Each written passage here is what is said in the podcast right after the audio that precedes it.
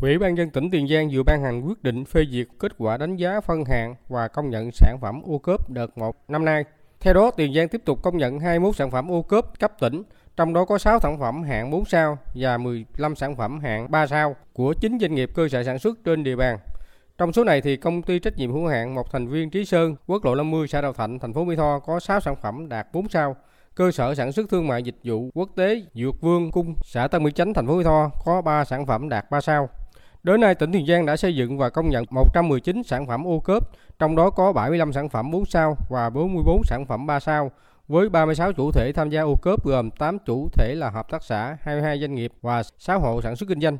Ông Bùi Văn Sơn, giám đốc công ty trách nhiệm hữu hạn một thành viên Trí Sơn, đơn vị có đến 17 sản phẩm từ tổ yến đạt ô cốp của tỉnh Tiền Giang chia sẻ các sản phẩm ô cốp tự tuổi thì phát triển cũng được.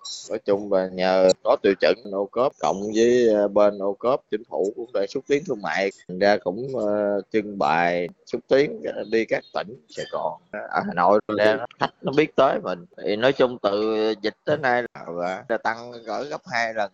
Hiện giờ thì cũng đang hướng tới xuất khẩu của mình là được 4 sao nếu xuất khẩu nữa 5 sao.